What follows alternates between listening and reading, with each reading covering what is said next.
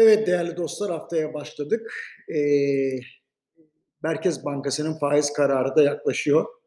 Şimdi 12 Ağustos'ta bir toplantı olacak.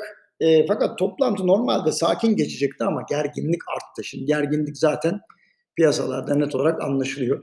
Enflasyonun düşeceği konusunda herhangi bir algı oluşturmadan yani ya da oluşturmadan diyeyim faizlerin düşeceğine dair bir beklenti içine girmek çok doğru değil. Ancak bu konuda her yönden yoğun açıklama geliyor. İster istemez gerginlik artıyor.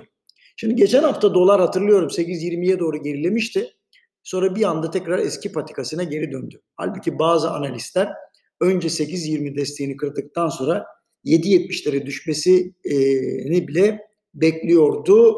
Ee, şöyle diyeyim size hatırlarsanız 9 Temmuz sabahı dolar düşer mi düşerse ne yapmalı adlı yazıda bundan bahsetmiştim.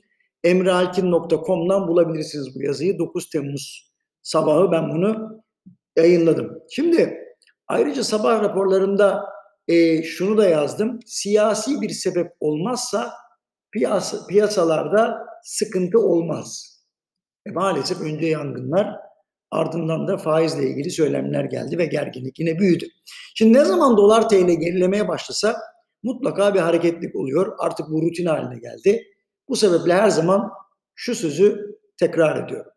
Dövizde sebepsiz gerilemeler varsa mutlaka fırsata çevirmeli. Özellikle ödemesi olanlar ya da borçlu olanlar için. Şimdi tam 5 iş gününde %3'ten fazla yükseldi dolar ve bu sözlerimi kanıtladı. Hiçbir faiz oranı bu derecede bir yükselişi nötralize edemez. Tabii bu yükselişlerin enflasyona da yansıması olacak. Bu durumda enflasyon düşmedikçe de faizleri düşürme girişimi piyasaların tepkisiyle karşılaşacak.